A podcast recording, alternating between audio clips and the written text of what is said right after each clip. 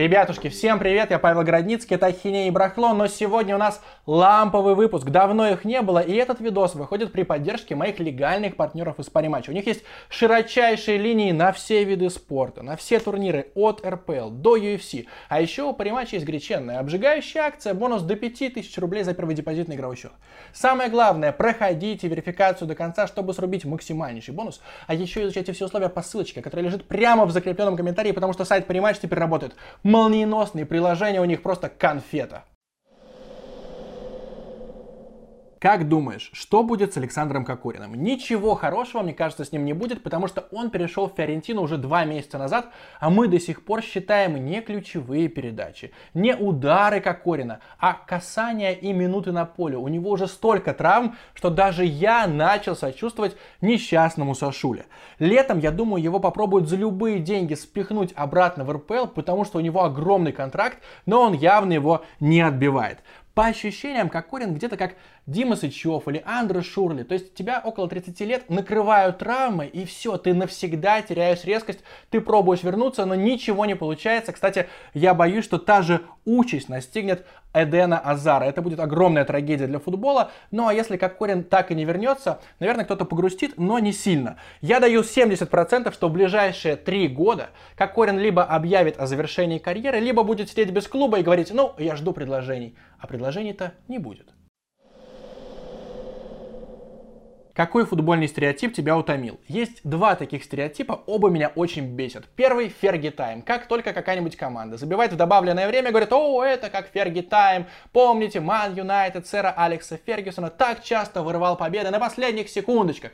На самом деле, Ливерпуль, Арсенал и Челси в эпоху Фергюсона больше побед себе выгрызли после 90 минуты, чем Манчестер Юнайтед. Просто МЮ запомнился всем, потому что Фергюсон стоял и лупил по часам. И второй пошлейший, от отвратительнейший стереотип, когда говорят, ну, Месси это прежде всего талант, а Роналду, конечно, работа над собой. На самом деле и у Роналду тело изначально отличное для футболиста, он просто развивал свой талант, у него сразу была техника и все в таком духе. Просто говорят, Куарежма был талантливее Роналду, ну какая уже разница, им там было меньше 20 лет. И Месси же тоже дофига вкалывает, хоть и принято считать, что Месси на тренировках Барса стоит, и когда хочет включается, когда хочет нет. Как минимум с 2015 года Лео Месси и фитнесом занимается, и за питанием следит, и просто не хочет хочет, чтобы его талант выветрился из организма. Как тебе комментатор Александр Аксенов? огромный комплимент назвать его комментатором. Потому что когда у человека нет приятного голоса, может выручить харизма. Когда нет харизмы, спасают интонации. Когда нет даже интонации, умения ими играть, ну знания, наверное, пригодятся. Но у Александра Аксенова нуль по всем характеристикам. Недавно он в паре с Геничем комментировал матч, и мне в личку писали, ого, Александр Аксенов, неужели это тот самый со Спорца? То есть Александра Аксенова с Матч ТВ за долгие годы его работы не научились узнавать. Вообще он обычно комментирует гандбол, ну и пусть он остается профильным комментатором, не ставит ведь гандбольного вратаря на футбольные ворота. А здесь то же самое, причем Роман Герасимов, легенда Твиттера, заметил, что оказывается Александр Аксенов знает только одно прилагательное. У него всегда хороший матч, хороший удар, хороший подкат, у него хорошее, вот только комментатор он бездарный.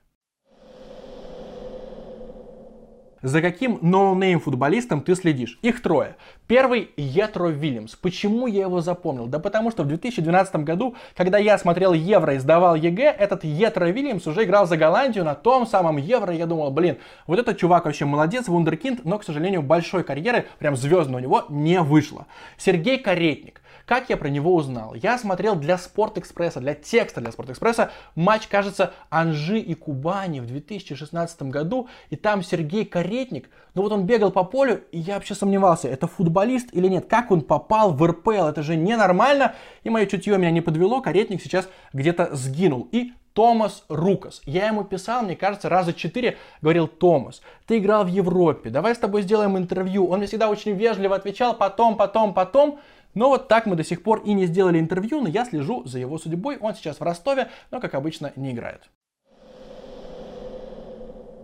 Если надоест футбол, в чем хотел бы разбираться? только в смешанных единоборствах, только в ММА, но это в разы сложнее, потому что мне уже за 20, и я вникаю в новый для себя вид спорта. Я предметно начал увлекаться после того, как Конор Макгрегор вырубил Альда за какие-то там мизерные секунды, и потом смотрел и эти бои, и постоянно историю изучал, но все равно этого мало, моего вовлечения. Видимо, надо начать увлекаться ММА, ну там, в 7 лет, или только вот просто все свое время посвящать смешанным единоборствам, как автор канала «Ночь в клетке». Но я постоянно ощущаю, что я не знаю про какой-нибудь культовый турнир UFC из 2011 года. Я по ночам часто смотрю бои, я смотрю хайлайты, я читаю интервью бойцов, но каждый раз этого мало, потому что это огромный мир, это отдельный мир. А есть еще российские промоушены. В общем, каждый раз я смотрю бой какого-нибудь бойца, мне нравится, я захожу в Википедию, потом смотрю, какие у него были еще бои, ага, вот этого, значит, я знаю, перехожу на его профиль, что-то запоминаю, но все равно у меня настолько ничтожный уровень знаний, что мне прям стыдно за себя. Когда-нибудь я почувствую, что я все-таки хотя бы на 5% шарю в ММА, и я начну делать выпуски про смешанное единоборство.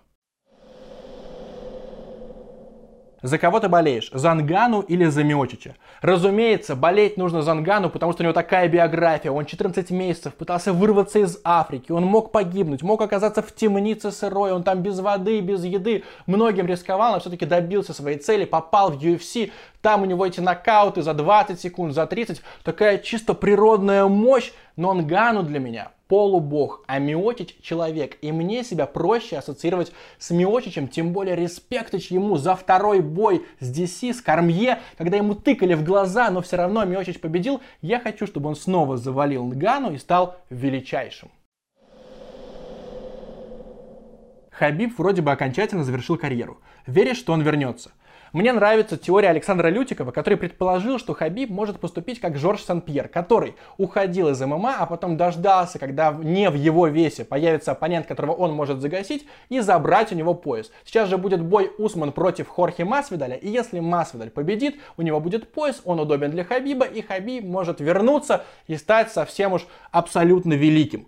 Но меня бесит, что титульник в легком весе дали почему-то Оливере и Чендлеру, потому что Оливейра против Парье это было бы логично, но Чендлер провел всего лишь один бой в UFC, мне кажется, титульник для него это как минимум рано и странно. Топ-3 самых переоцененных достопримечательностей Москвы. На первом месте Мавзолей, причем не потому, что я такой весь православный христианин и говорю, давайте поскорее похороним это тело, ведь это неправильно, что оно там лежит. Нет, просто меня бесит, что стоит какой-то домик на Красной площади, и он никогда не работает. Там либо какой-то странный режим работы, либо просто эта мумия находится где-то на перебальзамировании, еще какие-то процедуры. В общем, сколько раз я был на Красной площади, столько раз я не мог попасть в Мавзолей. Это больше 10, наверное, раз. На втором месте храм Василия Блаженного, но я не такой бездуховный, изнутри. Я помню, что в 11 классе я прям помешался на истории, читал про этот храм, про его архитекторов, как он создавался, и мечтал попасть внутрь. И я оказался в Москве на турнире по настольному хоккею, и после него я вместе с другом туда пошел, я говорю, там внутри, наверное, не менее круто, чем снаружи. Мы заходим, там какие-то покоцанные лестницы, ну вообще как будто никто не ухаживает за интерьером храма Василия Блаженного, и сидит какая-то бабка, говорит, так, школьники, с вас по 50 рублей. В принципе, не нужно туда внутрь ходить. И третье мое разочарование – патриаршие пруды, потому что это же наебулька. Там всего лишь один пруд, и когда я это узнал, я уже не мог нормально воспринимать эту так называемую достопримечательность и вообще очень переоцененный, на мой взгляд, район. Куда идти? на чистые пруды, на Никольскую. Я ее открыл задолго до чемпионата мира для себя. Где-то в 2015 году, если я приезжал в Москву, обязательно шел на Никольскую. И парк Горького попсовый, но все-таки миленький. Топ-3 мест, куда бы ни за что не поехал. Ну, ни за что громко сказано, но в Европе я не вижу смысла ехать в Польшу. Сколько знакомых у меня там побывало, все говорят, ой, да там просто гуляешь, ну, обычная такая страна, минимум каких-то достопримечательностей, нужно быть фанатом Польши или каких-то местных деятелей, чтобы туда ехать. Я не фанат Польши. Гоа Индия, полнейшая антисанитария, йога, все это от меня очень далеко, и еще Северная Корея. Когда мне было лет 15, я думал, блин, как здорово было бы там оказаться, но сейчас я столько ютубных программ посмотрел, что я не хотел бы рисковать здоровьем. Но я мечтаю с кем-нибудь, наконец-то, когда-нибудь поехать в Припять, пока там окончательно все не разрушилось, потому что там уже безопасно, и это историческое место, оно меня прям примагничивает. Худший трек Оксимирона по твоей версии? Я задавал этот вопрос подписчикам моего паблика во ВКонтакте, и обычно там отвечали так. Ой, у Оксимирона такие ленивые фиты, такие серые фиты. Но я тащусь от фитов Оксимирона, причем я даже их вырезаю и слушаю отдельно, потому что он всегда стремится перебатлить, переплюнуть своего партнера по фиту. А вот тошнит меня от трека «Кем ты стал?» Я вообще ненавижу альбом «Горгород», а «Кем ты стал?» Вот как я включил его в конце 2015 года, как я услышал рифму «Всех успех», так вот с тех пор я не могу всерьез воспринимать этот трек. И когда Оксимирон начал на батле с Гнойным козырять типа «Весь твой первый раунд, пересказ моего трека «Кем ты стал?» Ну как можно этим кичиться? Я без понятия. Полно гораздо более сильных работ у Окси. Где хотел бы жить в России, если не в Москве и не в Гатчине? Из тех городов, где я был, Первое. Калининград, потому что близко к Европе, очень уютный, такой маленький, милый город. И всегда, вот я когда там гулял, я вспоминал великие русские сериалы. Нижний Новгород, потому что он близок по развитию к мегаполису. И Краснодар, потому что там тупо тепло. И Краснодар, конечно же, лучше, чем Сочи. Если из тех городов, где я не был, возможно, во Владивостоке, потому что плохих отзывов я о нем не слышал. Это какой-то другой уже азиатский мир. Я понимаю, зачем блогерам лайки и подписки, но не понимаю, зачем колокольчик. Объясни.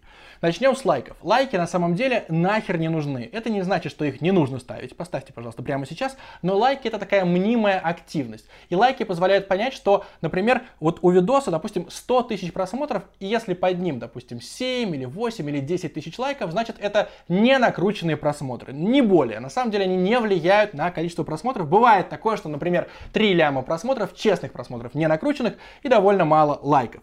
Подписки увеличивают охват. Чем больше у тебя подписчиков, тем большее количество людей увидят иконку твоего видоса. А колокол, понимаете, после запуска видоса приходит уведомление подписчикам, и если они нажимают, и все начинают вместе смотреть, и прямо больше среднего смотрят на старте ролик, YouTube видит, ага, это, видимо, какой-то популярный видос, я, пожалуй, буду его бустить, и так может добустить аж до трендов. Как поменяется ахинея и барахло? Я долго думал и пришел к выводу, что ничего прям радикально менять не нужно, поэтому А и Б поменяется косметически. Я прежде всего сделаю так, чтобы появлялись скрины с вопросами. Не то, что я как-то переформулирую вопросы, автор вопроса достоин того, чтобы его прям коммент с ником и так далее появился на экране. Вот что изменится. И еще, возможно, появятся вопросы за донаты, но я в этом пока не уверен, это мы решим после первого стрима за долгое время. Подписывайтесь на мой канал, ставьте лайки, дизлайки, пишите комменты. Чао!